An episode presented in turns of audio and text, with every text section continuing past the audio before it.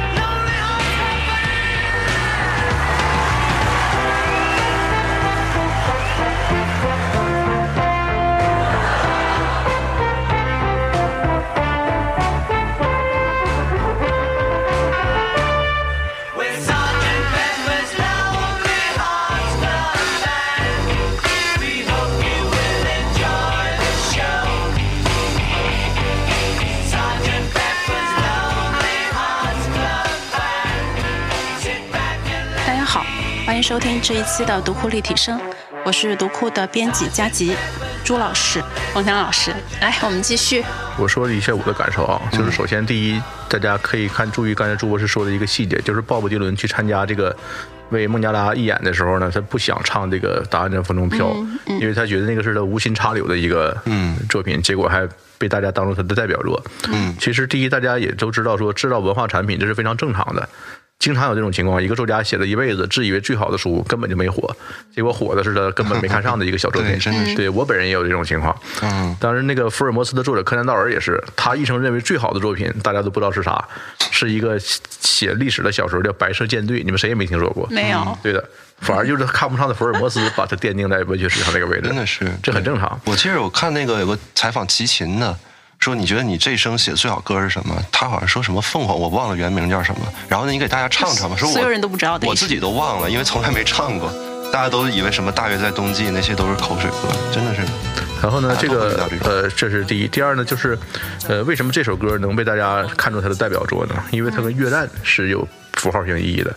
大家提到它，就跟美国的六十年代世界的这个冷战的大趋势，美国从这个不可一世的这种大帝国走向衰落，一下这个从巅峰上跌落，然后人民自相矛盾，有的国呃国内制造一个非常大的伤痕，撕裂社会。嗯，它跟这么大的时代背景结合在一起了。嗯对，所以说大家把这首歌看作是鲍勃迪伦的代表作。后来得诺贝尔文学奖可能因为这个嘛。嗯，对，就是说摇滚乐呢，跟所有的文化产品一样，都得是为人民代言。你跟人民的某个流派、某种思想、某个世界上的大事儿连在一起了，然后被称为这为这群人、这个流派或者这个大事儿所发生，这才能留存到历史上。嗯，大家所以可以看到，为什么说摇滚乐？刚才说几个现象，第一，六十年代大家齐心协力的是吧？因为那时候大家很多人想都是反战，嗯然后自由解放，嗯对。然后七十年代呢，为什么说大家想法不一样了呢？因为那时候世界更复杂了。嗯第一复杂了，第二呢，大家陷入一个比较垂头丧气的状态。为啥呢？因为当时整个七十年代是苏联在冷战中转守为攻的时代，美国和英国是垂头丧气的，越战也输了，是吧？苏联在全世界到处开花，咄咄逼人。这个原因呢，其实跟莱维特有点关系，一会儿我们会讲到。所以这时候大家也开始一塌糊涂，不知道怎么办，怎么面对这么残酷的世界呢？对吧？我们到底路在何方？嗯所以七十年代有人反叛，有人反叛这个反叛，嗯对，然后有人追求和平，有人幻想，有人什么各种流派都有。八十年代的时候呢，大家发现说冷战这个气氛逐渐转向温和，嗯哎，逐渐走向尾声，就开始出了一些娱乐化的东西、轻松的东西、追求美的东西、小清新的东西。然后为什么摇滚乐后来逐渐不行了呢？就是因为摇滚乐必须得伴随着一个深刻的、残酷的或者是暴烈的社会运动、社会趋势才行。对，你比如说，如果说你看，比如这几天乌克兰跟俄罗斯啊，俄罗斯现在核讹诈嘛，命令核武器部队嗯警戒是吧？大家马上感觉说有点危机感。嗯哎，前几十年，英国和美国，全世界都在这种危机感下过的。对，对，我们现看现在看那个时代的美国人写的回忆录啊，都有这种感受。就小学时候，老师教你怎么挖防空洞，是吧？核武器来了，怎么趴在地上躲，然后大家陷入一种末日之前的惶惶不可终日的气氛。在这种气氛里边，那艺术作品的深刻程度不是今天能比的。对呀，哎，一个人时刻就要知道自己明天要挂了，他这时候思想是非常深刻的。真的是，对的，所以说呢，就是属于属于叫国家不幸世家幸，就是全球陷入冷战的时候，才是摇滚乐的高潮期。真的是，对是的，现在不仅是摇滚乐生命力最旺盛的时候过去了，连流行音乐都过去了。音乐都是的，因为现在复杂了。对吧？就是好多好多的东西，你可以看视频啊，或者什么各各方面，比方说太广泛了。听歌只是一小部分，可能对于某些人来说很重要，大部分人说无所谓，这些东西可以不存在。这个就举个例子啥呢？就是呃，有一个歌手叫黄安啊对，我觉得黄安呢新鸳鸯。蝴蝶梦。对，黄安是很有名的歌手嘛。现在虽然他的这个呃风格变得有点怪，但是我觉得有些话他还是挺有思想的。他说他去做过调查，从九十年代开始，全世界的流行音乐都在走向末路。为啥呢？九十年代开始是的，，一个很重要的原因是我个人认为啊，一是刚才说的这个冷战结束，嗯对；第二呢是技术的进步带来了这个变化。什么变化呢？就是以前的技术所限，就是欣赏和传播音乐是一个成本很高、很困难的事情。嗯，大家把它当成一个正儿八经的事情。嗯哎，它就就摆在中间。比如你要听录音机，你必只能听过录音机听音乐的话，录音机必须是家里边一个很值钱的家电。对摆在这儿方方正正的，你抱带着一个很重要的心情，甚至有点虔诚感，把那个磁带拆开，闻闻里边的味儿，看看那歌词，然后放进去，然后那种有种仪式感有种仪式感的。嗯现在。音乐它就变成一个随处可见的，你跑步时候听两下，是对吧？你吃饭的时候听两下，当个背景音。对的，成了背景音了。那这种情况下，而且人类刚才说的冷战结束了，人类娱乐娱乐的差不多了，它就不再是人类生活中一个很正面、很正式的放在那占地方的事儿了。比如说一百年前，能吃饱饭，对于大多数人类来说都是一个挺重要的事儿。对吧？人类一生的追求就是吃饱饭。现在吃饱饭变得没有那么第一重要的时候，你发现这个事儿的在生活中的地位，它就逐渐弱化了。嗯，哎，这也很正常。然后第最后一个呢，就是刚才说一个呃，他说到这个摇滚乐之父查克贝瑞，嗯，我给大家说一个段子，就查克贝瑞当时火到什么程度，这给大家说明一下摇滚乐当时的火爆程度啊。就查克贝瑞他的高峰期在五十年代末期，嗯，他是五七年、五八年那个时候出来的吧，就摇滚乐非常早的时候。嗯，他最早的开创性的摇滚乐的很多东西，比如摇滚可以这么唱，可以这么弹吉他，是吧？嗯，比如说他创造了摇滚乐历史上一个非常有名的动作叫鸭子步，就走路像鸭唐老鸭一样那么走法。嗯，对，当时呢，呃，约翰列侬、披头士、滚石这些人都崇拜查克贝瑞，对崇拜的不得了。嗯对他真正影响了六十年代初期的那些年轻人。后来这个查克贝瑞这个晚年的时候呢，克林顿和希拉里他俩都已经是老人了，还发表声明说我们两个人全是忠诚的查克贝瑞粉丝。对，那是，他贝瑞火到什么程度呢？就是，呃，刚才那些名人，呃，是一方面，另外一方面呢，是一九七一年，就是美国向太空发射了一艘这个宇探测器。嗯，这个探测器呢，一是收集信息，第二呢，以当时七十年代，其实大家知道，人类对太空是非常好奇的，是属于美苏冷战中的一个高峰期。嗯，就是大家都在抢着发射各种火箭，探测火星啊，探测登月啊什么的嘛。然后美国呢，在这个探测器上呢，就放了一张唱片。这个唱片里边呢，放了好多地球的信息，什么信息呢？就是声音，对有流水声啊、鸟叫声啊、中国的古琴声什么的。现在这个东西还在太空飘呢。还在太空飘，对。然后呢，这里这个光盘里边唯一放的一首音乐，就是查克贝尔的一首歌，对，流行音乐，流行音乐。嗯对，这个一歌叫，Johnny Be Good，Be Good 啊就是我这个英文名，对，啊，你又是从这儿来的。啊，呃，有关系。那个时候就好多人都叫这样。再一个，因为是约翰列侬张张莱农的，哦，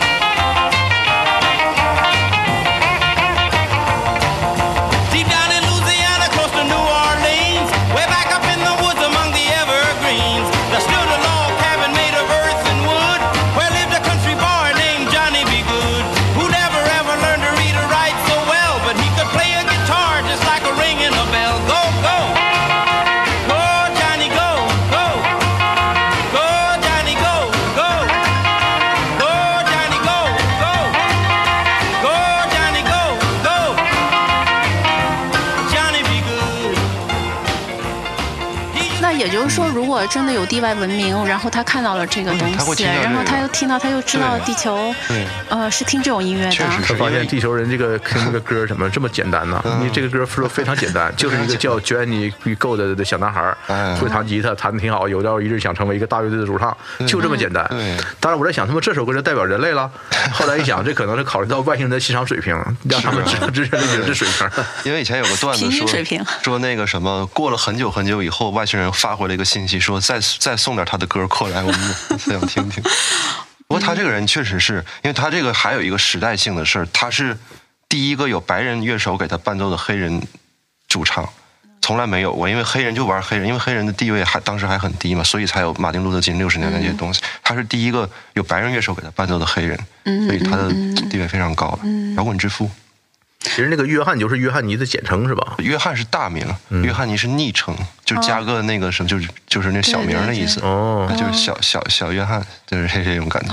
到八十年代的时候，那这个黑人的歌手是在摇滚乐当中，因为我看到这个演出，好像他明明是为非洲去、哎去办的，是但是好像黑人的乐队啊，或者是单个的歌手，他就对数量就很少，就不知道因为也不知道是这样的，为什么。因为我刚才说这么一个观点，就是说我们今天听的流行音乐，基本上流行所有的这个，包括摇滚在内，这一个大的范畴，都是从黑人音乐来的。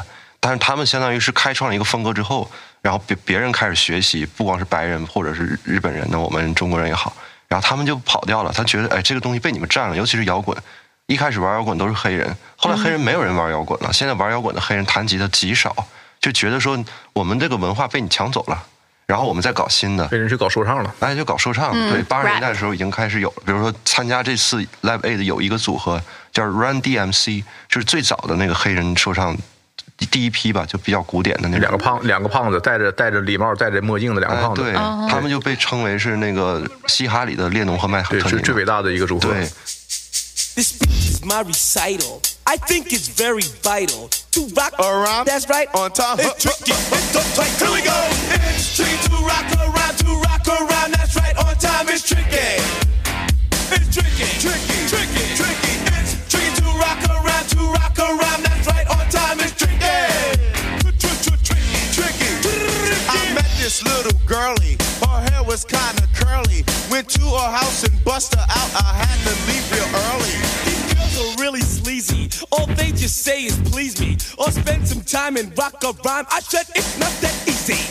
It's tricky to rock 但是 around. 那些就是他们就是就跑掉了，就搞新的了。后来的黑人总在说，你们白人总在剽窃我们的文化。我们刚搞搞搞好了之后，你们就就把我们给弄就是偷走了。我们在搞新的，一直一直在创新。所以说，确实是啊。但好像现在说这个嘻哈白人并没有抢走，还是黑人占绝对优势。啊，对，确实是。哦你看，像比如说啊，这个说摇滚乐的高峰期是什么时候呢？这个因为我以前不懂的时候，我就以为是 Live A 的那个时代，后来发现并不是，因为呃，比就比我大十岁左右，七零年初的那波人，他们认为说是六零年代末，比如伍德斯托克那时候最高峰。嗯，哎，我说这不可能啊，怎么可能呢？后来一看，哎。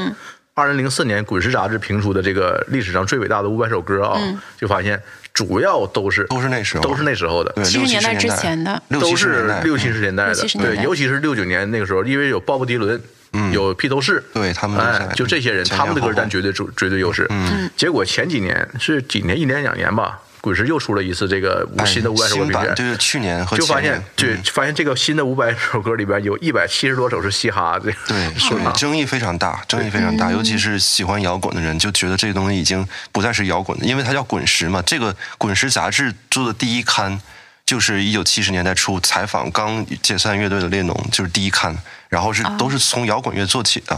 后来他就是现在已经是全方位的各种文化，你可以看到西方主流的这些文化，包括政治，什么都做。很多人就说你已经背叛了原来的那个根本了。现在就是都是为了符合现在这个审美嘛，那都很很多嘻哈在这里。就是我说实话，我这个也没有特别激烈的反对，但是我还是觉得有点怪怪的。你一个历史上最伟大的五百首歌曲，有一百七十多首，好像是都都是说唱最近。的呢，都是最近的，主要他没有经历时间的考验。对，对，这个就比较不过还好，第一首歌没没变，第一首歌还是鲍勃迪伦的《山下一块滚河滚石石》。啊，对，那它个的这个刊物的名称，包括那个乐队的名称，都是从这首歌来的吗？Once upon a time, you dressed so fine, do the bumps of time in your prime.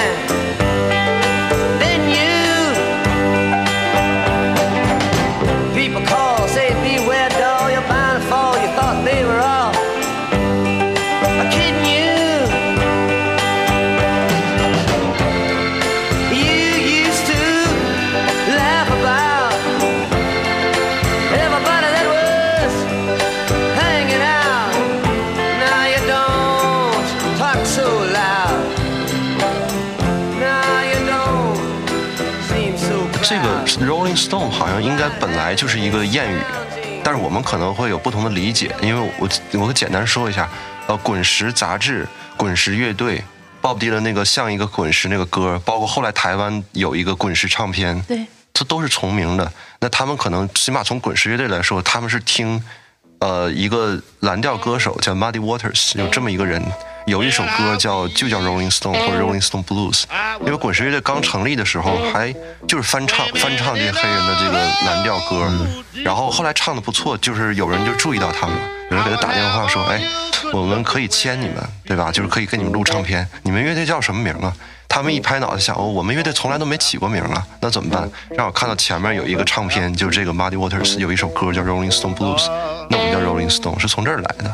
说明它这本身就是一个固定的文化符号。对，就是一个文化符文化符号，，并不是谁他们这些独创的。对对所以说后来我觉得都会有一些，每个人都在从这里面去提取这个一个想法，在这里都都会有这样。对，现在可能成了新的文化内涵了。嗯你比如说前天我去万盛书店的时候，出来就会经过一个琴行。嗯，你有朱博士，你去过没有？万盛书店？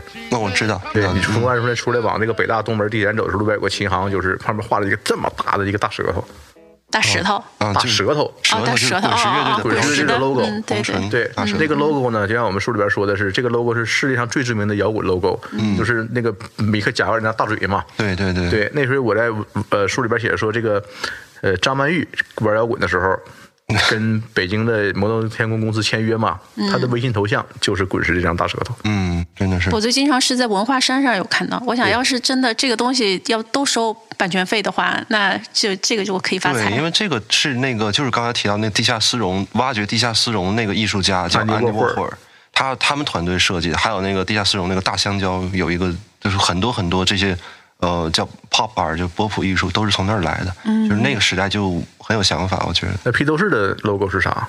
披头士没有固定的 logo，就是就是那个 The Beatles 的名字，还有一个是一个苹果，因为他们到后来的时候，因为经纪人死了，经纪人自杀了，然后就搞了一个自己搞一个公司叫苹果公司，就是一个青苹果。后来那个乔布斯的苹果公司，他俩还打过官司，乔布斯想要叫苹果公司。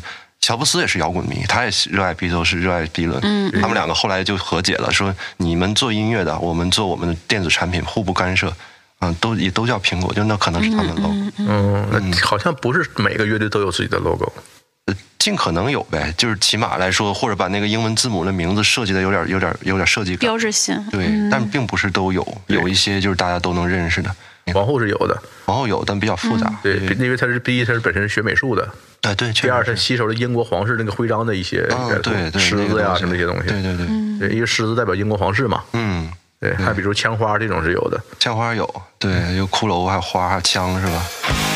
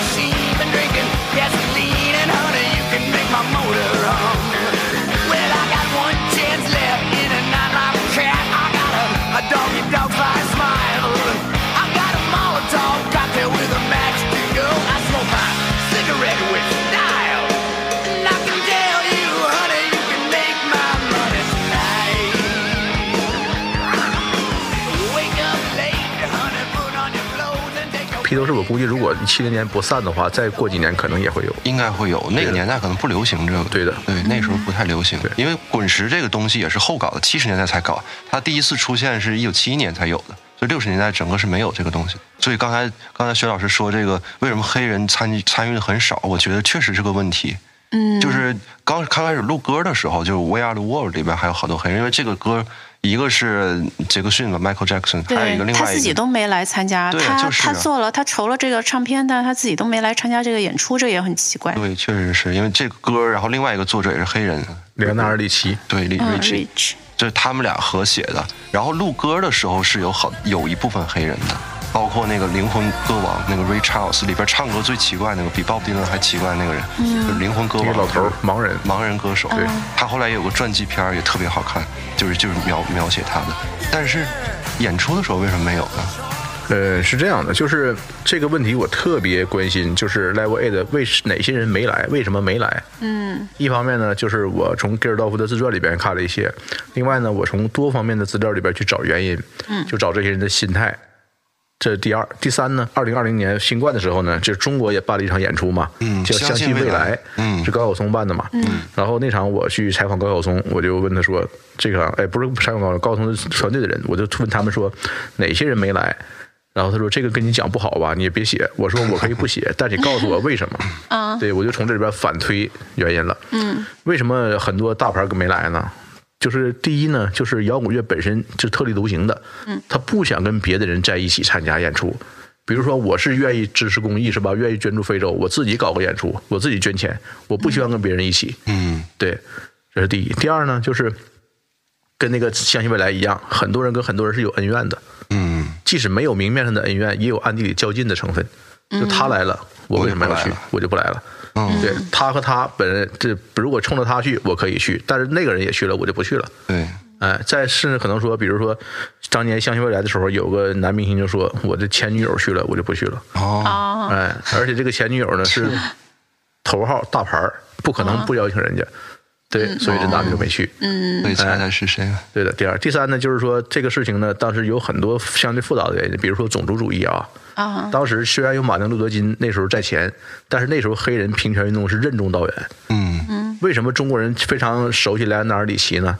就是因为中国一九八四年参加洛杉矶奥运会拿着金牌嘛，零的突破嘛，嗯，然后中国使劲儿宣传这个奥运会的时候，就注意到说奥运会的主题曲演唱者是个黑人，哦，就是谁呢？就是莱昂纳尔里奇。嗯，哎，那时候美国为了显示说，你看我这个是吧，反种族主义对吧？对。我是特意让黑人唱这个哦，主这题曲。是正确。政治正确，而且也是当时苏联在经常攻击美国没人权，嗯嗯。哎，所以呢，这个导致美国和中国一起抵制一九八零年莫斯科奥运会，嗯。然后苏联宣布抵制一九八四年洛杉矶奥运会，嗯，这时候就更逼得美国要显示着政治正确。你说我黑人没人权，你看我奥运会的主题曲都是黑人唱的，一下莱昂纳尔里奇在中国就火了，哦，哎，所以说后来我说过，八十年代的时候呢，莱昂纳尔里奇你会发现，在中国和美国地球的两侧，大街小巷经常有年轻人哼哦他的歌。，See you C U me，C me，对，C U C me 嘛，对，最早听的英文歌曲可能有他的。对的。你后来比如说中国这个香港歌手林子祥，你会发现他的风格经常学两点二里奇，嗯外造型都像。哎，真的是。是的，哦，这是这这这个为什么提到黑人呢？就是这个演出是给非洲黑人捐款，但是美国的黑人恰恰不愿意参加，为啥呢？嗯，因为你这个演出是白人办的，嗯，我黑人我想捐款，我自己办一个好不好？对呀。哦我不愿意跟你们这帮种族主义的白人一起参与作秀。嗯，很多黑人是这么想的。这是第一，尽管这个给尔道夫他们是非常诚心诚意的、真诚的办，但是黑人这么多年对白人的看法是不可能一下改变的。对，对刚才说一直偷他们文化嘛。对，另外呢，还有黑人是不愿意给非洲这些人捐款，为啥？因为这些人的祖先把我们的祖先卖为奴隶，我们才来到美国。对，真的是哦，因为不只是白人啊抢的，那没有当地人的帮忙是不可能的。这不仅是当地人帮忙的问题，是为什么呢？因为不是白人去把黑人变成奴隶，而是白人顺顺从了黑人蓄奴这个制度。哦，当时黑非洲黑人本身就蓄奴，白人去说你们奴隶卖我们几个，我们运到哪儿干活去？那黑人说那随便卖。当然，白人也没起什么好作用。白人说：“我给你枪，你去隔壁王国把他打败，把人变成奴隶卖给我。”你看，白人干的是这种事儿。是是，对，所以说呢，黑人不愿意参加这个事儿。另外，我还看过那个，呃，世界上第一也有一个诺贝尔和平奖的获得者，一个利比里亚的女总统，她的自传，她说，利比里亚本身就是美国帮忙建立的国家。然后我们的人民都认为美国是和平与幸福的这个终点嘛，嗯，对。但是呢，其实我们很清楚，我们跟美国黑人关系并不好，就是因为他们始终不会原谅我们，我们把他们的祖先卖为奴隶。你看，你从非洲黑人角度上，他们很清楚这一点。他这跟犹太人不一样，其实有非常深、非常根源的这个这个原因。对的，这个犹太人不一样。你比如说以色列人，以色列跟美国的犹太人关系是非常紧密的，对确实是。对，非洲黑人跟美国黑人恰恰不是这么回事儿。嗯，另外还有一些别的原因，你比如说这个演出是基尔道夫这个英国人办的嘛，嗯，然后美国那时候跟英国其实很不是很看得上，嗯，对，所以说很多美国人说这是英国人办的，我们不要去参加。对，嗯确实。你看这也正常。对，所以才有这样，就是英国那场基本上都是英国或爱尔兰那边的人，嗯然后美国这场呢也有一半都是英国人，对，就是美国本土那些那么多人都没有去，就很奇怪。还有一个跟冯老师说，这个也是我注意到一点，就是有些人是不对付的，有些人的江湖地位差不多高，正好是这场正好是一两场，如果挤到一场，一定会很多人更多人不会去的。比如说，到底谁压轴？两场的压轴都是群星合唱，再往前的那个位置，一个是保罗麦克特尼，一个是 Bob Dylan，他俩从来没在同一个场里出来过，因为他俩是最重要的，就是今今天来看地位最高的，但他俩谁地位高呢？不知道谁地位高，所以从来没有在同一场出现过，正好是分到两场去了，所以之前有这样的事儿。其实我觉得他们之间自己也较劲，比如说。呃，二零一二年伦敦奥运会的时候，是麦麦卡特尼去了，对。当时请的是滚石，滚石说我们乐队就是状态不佳，他们状态不可能不佳，他们一直在演出的，然后就没去，因为他跟麦卡特尼的位置不好比，因为他们、啊对，所以我觉得他们确实暗地里有在较劲，真的是有这个关系。如果说有些人像特别积极的参加，我说我不在乎这个名次，像艾尔顿·约翰就是，嗯，说实话，如果艾尔顿·约翰要跟麦克特尼比一比，说咱们谁压轴，这真不好说。是艾尔顿·约翰也是英国的国宝啊，对呀、就是、对哦，但他特别积极的他特别积极的参与这个演出，说我不在乎这个，你随便给我排。但是这样的话也没敢给人排的比较靠前，就非常靠后的一个位置。对对，他就是在那个保罗之前，保罗麦克特尼之前，对然后他们中间夹一个就是皇后那个主唱 Freddie Mercury，还有那个吉他手 Brian May 又出了一次，对。中间夹了一首单曲，对，嗯。确实是，我觉得很多人真的是很在乎这个，即使我们觉得他们很是高大上，但他们自己也是。是的。因为前些年还传，大概十年前传那个麦卡特尼和迪伦要合作，然后大家都很盼着这个事儿，结果一直拖到现在，因为谁也不想做第一个给对方打电话的人，所以这事儿应该不会有。两个人都八十多了，而且摇滚乐本身就很有搞摇滚乐本身就很有个性，就很有个性对，都认为自己的艺术这个判断力对是对的。你比如说像那个恐怖海峡。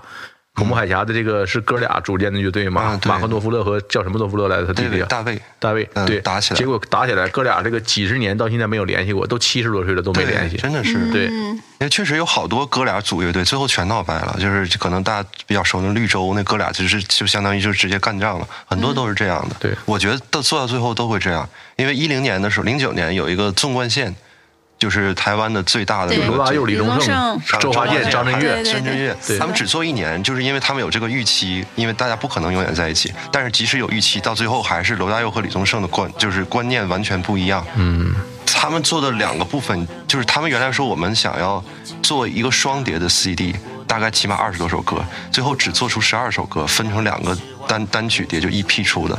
就一开始第一章大家都在一起做，互相唱对方的歌，到最后的时候，明显罗大佑被孤立出来了，他有自己的东西。李宗盛和周华健和张可能都会都会站李宗盛就分开了。然后后来他们就也不在一起搞了，因为他们虽然关系很好，就是罗大佑第一次来大陆开演唱会的时候，二二零零零两千年北京和上海各一场。对，就带着李宗盛，还有周华健，还有个苏芮嘛。那他们关系其实一直很好，但是因为没一直一起在一起玩，但是真正组乐队天天天天在在一起，后来就我估计全都是这样，因为我觉得会是这样。到底听谁的呢？对呀、就是两个大哥到底听谁？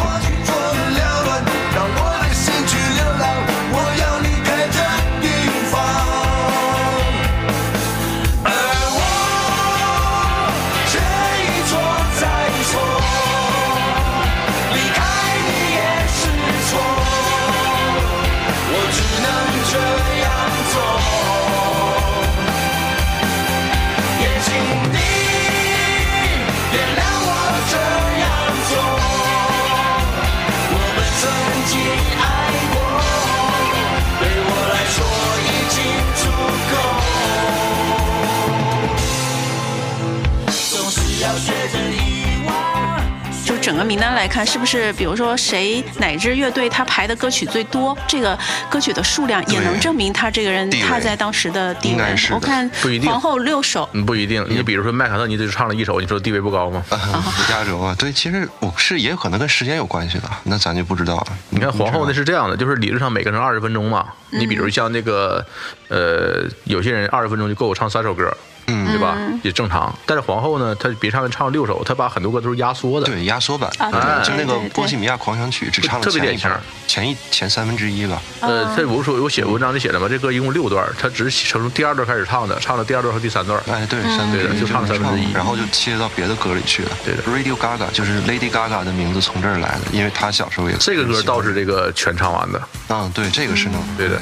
就他们其实之前进行了非常精心的一个一个选曲和编排，是吧？是就是这个黄金六分钟的这个呈现。真的是，你像皇后的话，其实就已经说到了。其实其实刚开始的时候，正好咱们三个全没有提到一点，反倒是我觉得听众知道 Live Aid 主要就是因为那个电影，就一八年底，波西米亚狂对，想曲然后一九年国内上映了嘛，可能是有有一点点有的话没有放出来，然后那个可能是大家最了解 Live Aid 的来源之一吧，就是那个电影就是挺复刻的。怎么说呢？然后我觉得可以这么理解啊，就是说 Live Aid 的这个演出，它影响中国人是以两波的形式。嗯第二波就是朱博士说的这个电影的模式，它让 Live Aid 一下有点破圈了。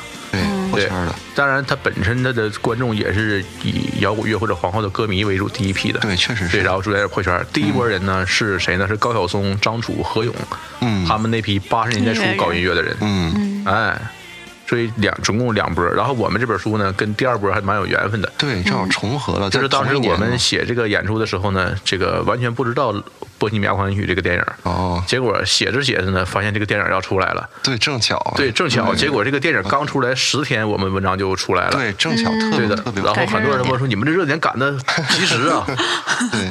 我说：“这个赶不了这么及时，十天写不了这么个文章。对呀、但有一个事儿，就电影里边有个事情，就是他为了艺术嘛，所以做了一些调整。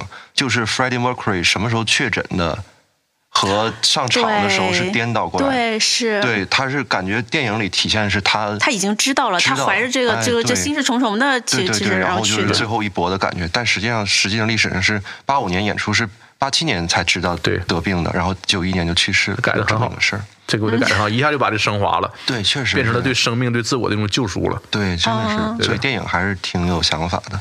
但是可能大家要知道这个事。但然后这个啊，您说，然后这个演出呢，就是每个人他想法不一样，准备也不一样，认识程度也不一样。对，成功失败效果也不好说。你比如说皇后啊，她是把二十分钟压缩到了这个最经典的利用利用率，就把这个六首歌特别经典的，特别适合现场演出的。嗯然后哪首歌唱全了，哪首歌是截取一段儿是吧？你比如《波西米亚狂想曲》，如果他唱全了，就是非常冗长的一首歌，未必适合现场唱。对他只唱最最有现场感的两段哎他就很成功。然后谁谁很失败呢？他前边有一个叫这个亚当安特的就很失败。这个亚当安特呢，他唱了个新歌，要推新歌叫《摇滚万岁》。哦，哎，这本身新歌大家就没没听过，对你就没有没有感觉。嗯，然后呢，这个唱的状态也就那么回事儿。然后我觉得他其实主要有点自己煽情。他只唱了一首啊唱了，一首嘛，就摇滚万岁嘛。对对后来我看这个资料里边有写说，说亚当安特后来看皇后的演出都傻了，说这才叫表演。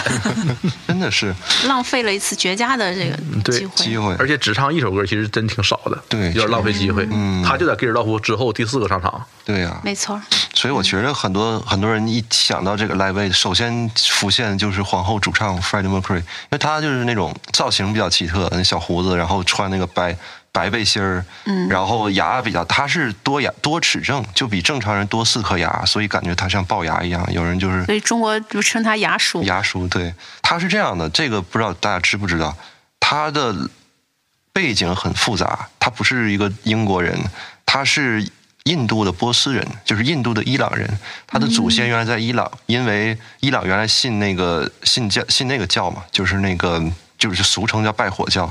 然后后来伊朗就伊斯兰化了之后，他们这个家族或者很多人就因为宗教原因被迫害到印度去。印度是宗教博物馆嘛，什么教都可以，所以他们首先是生活在印度的波斯人。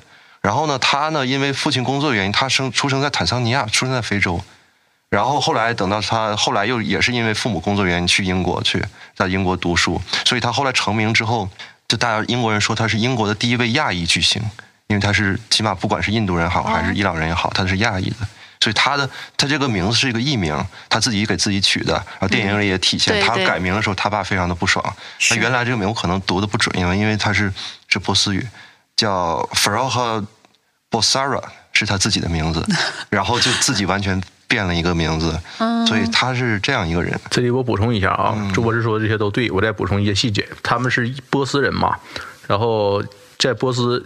大约一千三百多年前呢，就是阿拉伯伊斯兰教兴起以后呢，就开始吞并周围的这个土地，嗯，然后把波斯就侵占了。然后有很多波斯人呢，他不愿意信伊斯兰教，嗯，对，然后他就开始想逃难，怎么逃呢？就顺着海岸往南跑，跑到印度，跑到印度呢，然后印度人说你们干嘛？说我们是波斯人，然后想在印度借块宝地生活。然后印度人跟说你等会儿，我我们谈一谈。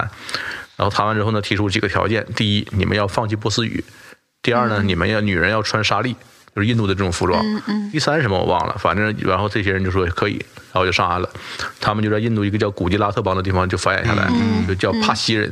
哎帕西就是印度语的波斯。嗯这些人的特点呢是，第一呢，他坚持一千多年族内通婚，哦信拜火教。哦，哎，然后呢，这些人呢特别善于做生意，嗯做到什么程度呢？就是中国跟英国打鸦片战争的时候呢，鸦片战争之前那些卖中国鸦片的贩子主要都是帕西人，所以呢，帕西人一直坚持族内通婚，所以他们长得就很东方。嗯所以我们看到《波西米亚狂女》电影里边的时候呢，这个 Mercury 年轻的时候去机场搬箱子，别人说：“哎，小巴。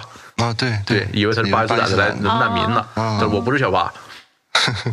他们家是怎么后来去的英国的呢？是后来英国全呃遍布全球的殖民地呢，需要人去干活儿当官儿，嗯，怎么办呢？就把这个印度这里边的这么些人口就积攒起来，说你们这些有文化的印度人，能不能跟帝国签约，去那些地方当公务员儿？哦哎，所以呢，印度人就大批流到海外英国的殖民地。嗯谁呢？获得印诺贝尔文学奖的作家奈保尔。嗯他父亲那代从这个英国去了这个美洲的特立尼达与多巴哥。哦哎，所以奈保尔一生就处在一个非常尴尬的境界。他是印度的婆罗门，出生在美洲，在美洲小岛上长大。美洲小岛看你们是外来人，然后他回到印度，印度也不认他们，说你们是已经几十代以前就牵手是美洲人。是。然后他后来考了牛津大学去英国读书呢，以为自己是英国人，英国人更不认他，所以他一生处在这种寻文化之根的痛苦之中。哦哎，被称为寻根作家。寻根，那我觉得这个皇后主唱也有类似的想法。是的，皇后主唱他们是这样的，就是他父亲是去了没去美洲，去了东非，就是今天的坦桑尼亚。嗯，哎，然后结果到六十年代战后呢，非洲独立年的时候，坦桑尼亚也闹独立，就闹起革命运动，嗯。然后满街骚乱，然后他父亲作为公务员一看这不行，赶紧跑，跑英国去了。对，英国说的你们回回英国来，就跑到伦敦，嗯，然后弗瑞迪上这个艺术学院，这才有皇后乐队。所以后来英国 BBC 评的是历史上最伟大的一百个英国人嘛，他是排第多少来的？58五十几是吧？五十几，对对最就是音乐圈最高是列侬是第八，你统计没统计？里边亚裔有几个？那很应该很少吧？估计就他吧，只有他自己。有可能如果是不知道印巴人去了到底有多大影响力，我觉得巴基斯坦估计会没有对呀、所以确实有这个，所以这个歌儿他当时就是他艺术性非常强，然后就是极少的作品能够做到艺术性又强，然后又销量高。因为这个《波西米亚狂想曲》是英国销量第三的曲子，第一首是。就是埃尔顿·约翰的那个《Candle 之 in the Wind》，风中之烛是第一，第二就是基尔道夫他们搞的这个《is Christmas Christmas》是第二，他这是第三高的。所以说他当时录的就从艺术上非常高。他弹那个钢琴，就是他录这首歌的钢琴，就是保罗·麦卡特尼唱《黑柱》的那个钢琴，同一架。是吗他对，就同一架。啊，这个钢琴现在在后来不成文物了，那肯定是啊，对在啊哪知道吗？在博博物馆什么的吗？那不知道，反正是你想这两首伟大作品都是都是都是用这个钢琴弹出来，然后里边那个后来很复杂的部分，演唱会上没法放，就即使他自己的演唱会，皇后乐队演唱会也没法重现那个，就是三个人就是高中低音部，然后唱那一段儿，一共录了好好久好久，录了一百八十条，然后最后叠在一起的。伽利略那个啊，就就就那段对，然后天天都在喊着说，每个人一天录十十多个小时，就就喊那一个一个声音，电影里边不有吗？那个罗杰在那喊伽利略哦，伽利略哦。对，就那个。Galileo, Galileo, Galileo Figaro. Magnifico! I'm just a poor boy and nobody loves me. Sparing his life from this monstrosity. Easy come, easy go, will you let me go? Bismillah. No, we will not let you go. Let him go. Bismillah. We will not let you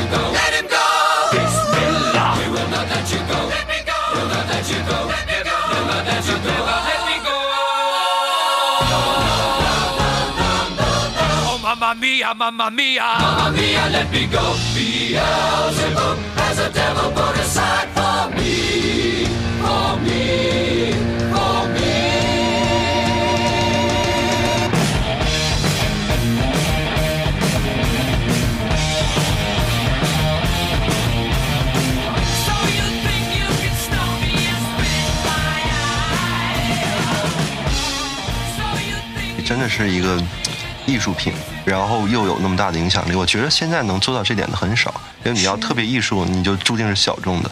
然后我觉得那个时代会有些人会能把这个做起来是很不容易的事情，所以我觉得这是演出里边非常亮眼的一个。这里能跟他们至少在歌曲数量上媲美的，像这个 Alan John，嗯，还有就是这个 Phil Collins 和 Sting，他们、啊对他们有也有一些有好多歌，这个合他们也是。插穿插唱，他俩一起。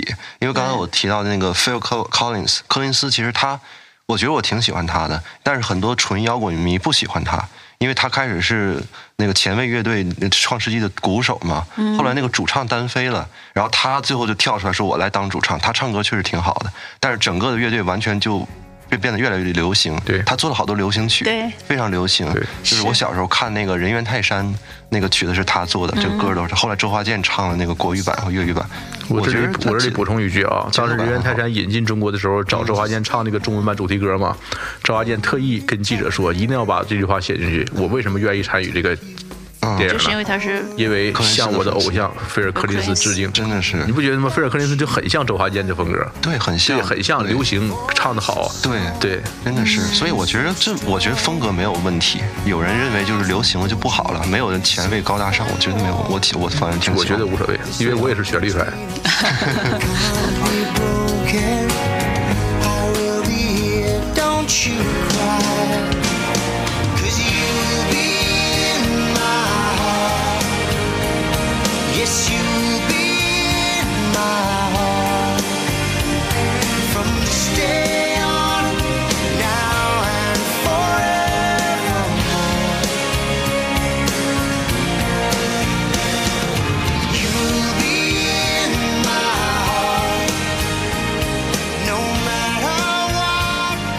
是这样的，科林斯是他跟 Sting，Sting 是原来有个乐队叫警察的 Police，对乐队乐队刚解散，他自己单出来，然后他俩就穿插着唱各自的那个成名曲。然后呢，科林斯唱完了之后，从英国唱完了之后，自己包了一架飞机，然后直接干到美国去。对，然后然后在美国他唱了几首歌，然后又给那个齐柏林飞艇打鼓，因为齐柏林飞艇那个鼓手一九八零年刚去世，然后他乐队就解散了，相当于这几个人原来四个人死了一个人之后，那三个人就没在一起玩了。嗯，然后结果呢，科林斯去了之后，因为他科林斯跟主唱那个普兰特 Rob Plant 他们之间做过歌，因为这个时间比较紧嘛，可能是没彩排，就是一场灾难。我们今天看那个 Live Aid 的现场的时候，没有没有收入没有他，因为特别那个怪。然后弹的吉他就是这个呃吉他手 Jim Page，Jim Page 弹的就是现在还是一个梗，就是 B 站那些小孩特别喜欢玩这个梗，就叫什么 Page Page 就是叶老师叶翻页啊那个叶的黑魔法。就是跟这个很有关系，就是就挺奇怪的。对对对然后柯林斯可能说，我我觉得我打的挺好，但是他们说你们你们你你没学过我们的歌，就特别混乱。当时这个还有个梗说，这个齐柏林飞艇在这个 Live Aid 上的演出叫最佳禁毒宣传片儿对 说这帮人禁毒是不是这帮人嗑大麻嗑多了，迷迷糊糊对的迷迷糊糊的，结果这水平这么差，大家看完之后知道毒品不能碰。是，然后那个黑色安息日，他们是同期的嘛，他俩就是这么江湖地位差不多，也是重组的，因为正好是他的主唱 Ozzy Osbourne，他是也是七十年代末因为喝酒，然后被被乐队给开除了。然后乐队找了不同的主唱，等到八十年代末就是 Live A 的时候，正好是空档，没有人当主唱了。然后他们四个原始的成员又回到一起，然后就唱，他们那个状态也不太好。然后后来乐队鼓手说，我们当时都醉了，但是分分别醉的，所以没有那个气温飞艇那么差那么差劲。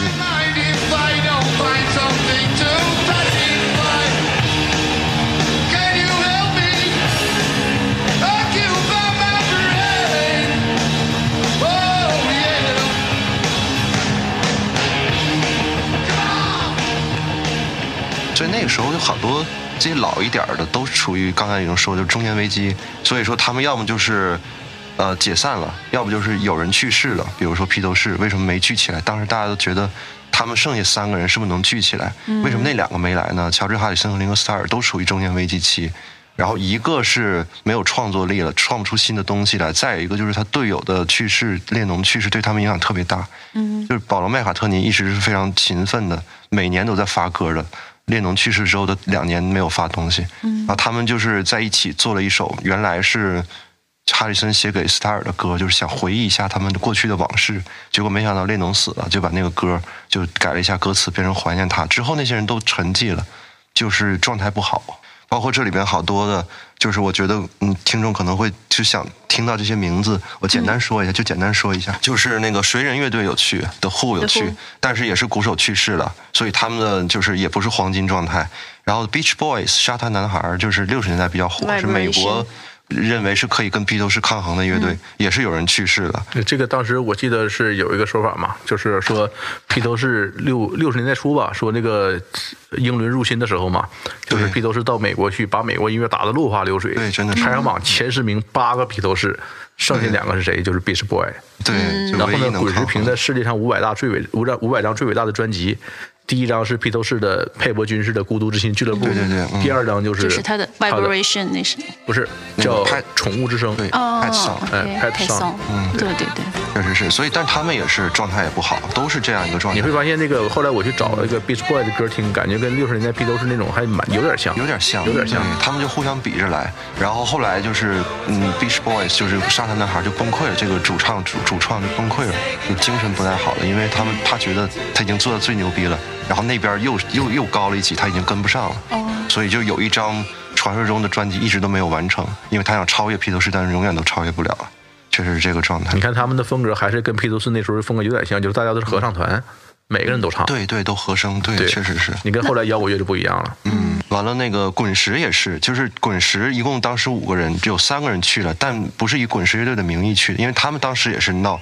半解散，因为滚石没解散。但是八十年代就是大家都忙自己的事儿，觉得玩乐队可能玩不下去了。这米克贾格尔呢，就跟那个 David Bowie 大卫鲍伊在一起玩。嗯，包括这次这个演出里边，他们插了一个小插曲，有一首歌叫《Dancing in the Street》，对吧？就是它是作为一个插曲插进来的。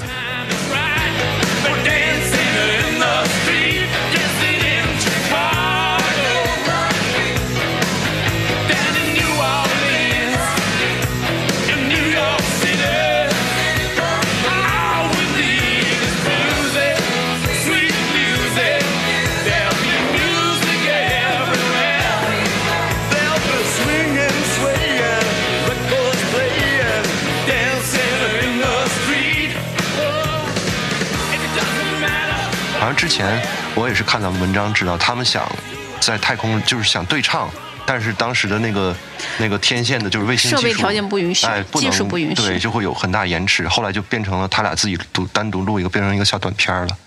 然后呢，米克贾格尔和是啊 T 啊 Tina Turner 一起唱，Tina Turner 是他是黑人，他是少数的黑人之一，也叫严格来讲是黑人和印第安人的混血。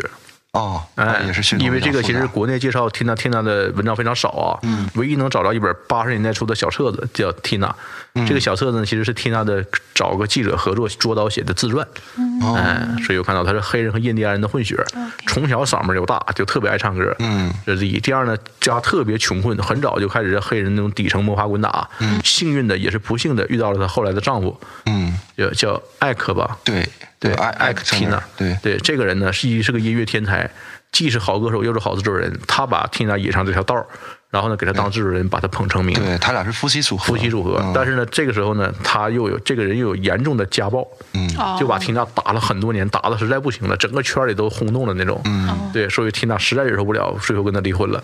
然后这个艾克后来去世了以后呢，有记者去问缇娜说：“你什么看法？”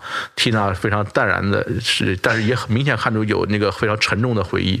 他说：“这个事情只能是祝他一路安息。”对对，说这是被他打了几十年。哎，他俩离婚了，散伙了之后的那个姓还保持着她丈夫的姓，因为这个名字已经打响了，他们就没改，一直叫 Tina 被 Turner 被。称为摇滚母狮嘛，嗯，对，号称史上最伟大的摇滚女歌手。对，确实是。然后他俩和滚石主唱，他俩搞在一起，然后做一个非常精彩的演出，然后很有很有张力，非常那种观赏性。这个对这个搞在一起这个四个字做用的好，对，就是就是在在演出的时候把她裙子扯掉了，是吧？对就是一个效果。但是说实话，我觉得这个很像事先安排好设计好的是安排好的，因为之前还有个事儿，不知道嗯老师们听说过没？就二零零四年美国那个超级碗，超级碗就是橄榄球决赛嘛，有这么个事儿。就那个迈迈克尔杰克逊的妹妹叫 Janet Jackson，嗯，她也是很非常当红。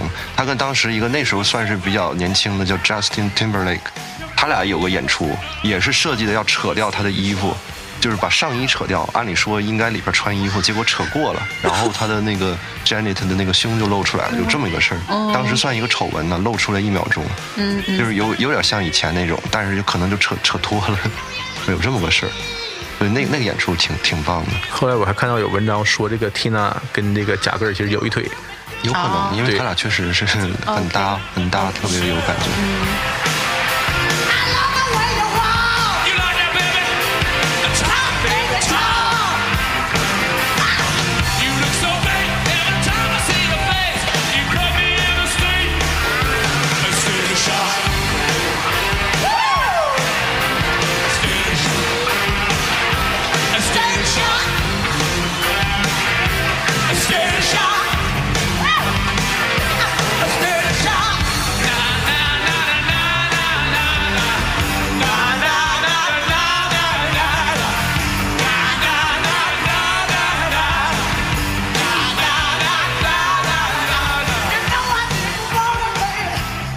完了呢，滚石的另外两个吉他手就是 Keith Richards 还有 Ronnie Wood 是和 Bob Dylan 搭伙的，他们三个一人一把木吉他，唱的最后就是压轴，就是美国场的最后。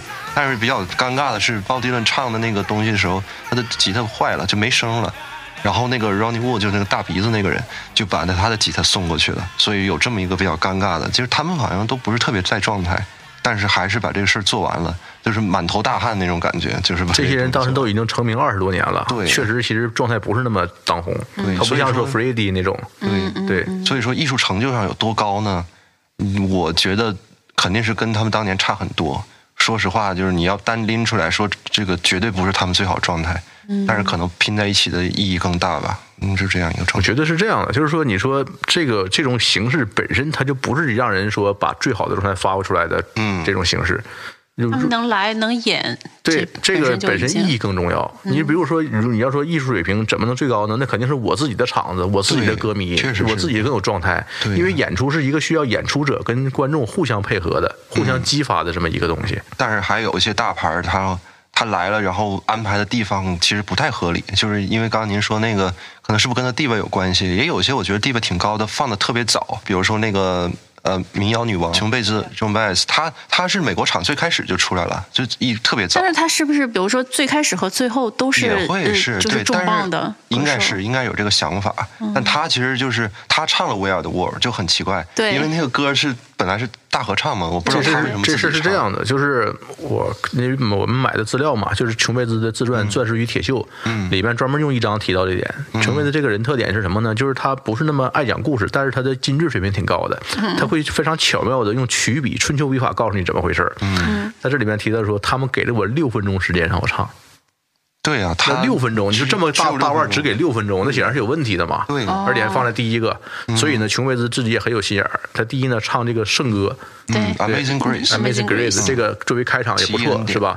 第二呢，琼贝兹说：“你们不是只给我这么短时间吗？我就把这个演晚会的代表作唱了，把 We Are the World 唱了。怪不得，就对很奇怪。然后呢，最后呢，琼贝兹非常有心眼儿，他唱完之后下去了，等了整整一天时间，十多个小时，等到最后他又上去了，在那个大家合唱 We Are the World 的时候呢，他这个抢上了一个话筒，哦，哎，一看就是他不爽，是他确实是不爽，我觉得他地位就是完全不匹配，所以，所以我估计可能跟演出方某些人有恩怨。有可能，对的有可能。我还听说好多人，就包括之前录歌的时候想参与，人家不让参与。比如说国内很熟这个人，就是那个张丹文，就是约翰丹佛唱那个《乡村之路》那个人，他一直很热衷于公益，但是他想参加 We Are the World，人家不让他参加，就是他觉得，我觉得我猜测，可能有人猜测觉得他太官方了，因为他可能跟政府关系比较大。因为邓小平访美的时候，就是他去唱的歌。还他还做了一个叫《上海微风》上上海 Breeze，可能有这些，但是他唱的是高高的落基山，就是邓小平访美的时候安排唱他去唱歌，的是这个歌，唱的是这个啊我觉得。后来可能写了一个上海的歌，对啊，就是也有这种情况。那也就是说，这个东西是不是他肯定不想跟政府走得很近呢？我觉得是这样的，就是那个时候的美国啊，就是经历过越战，经历过七十年代以后呢，社会的撕裂程度可能就是谁跟政府走得近，那我看你爽不爽。你是这个风格，你是比如说你可能倾向于苏联，那我要不要你来？你可能倾向于越战，那我要不要你来？就每个事情都可能在一个圈子里引发严重的撕裂。嗯，对，我想捐单位如果是因为这个没来的话，那可能就是这个原因。是，我觉得是，你是挺可惜的。你可惜的多了去了，美国那个场子给我感觉就是真是这个江湖太复杂了。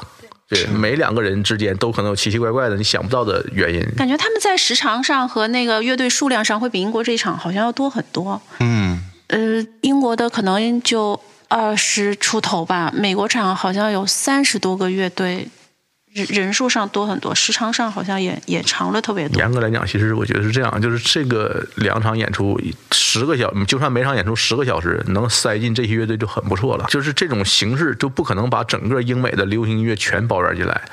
咱刚才不是说很多大腕都没有来嘛？像比如说比利·乔尔啊、麦克杰克逊呐、就这些人如果来的话，两场演出根本就不够。所以说一切都没有完美的，这就这就是载入历史，现实就是这样了。你比如麦克杰克逊来了，你让他压轴不？他放在什么位置又？出现这种问题，一个是当时最红的，然后跟那个些老牌的东西怎么比？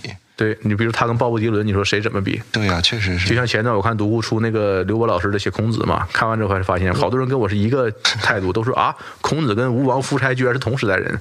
嗯感谢二位老师，我们今天先中场休息一下，我们今天就先录到这里，我们下期再见。大家再见。再见。This is your Woodstock, and it's long overdue.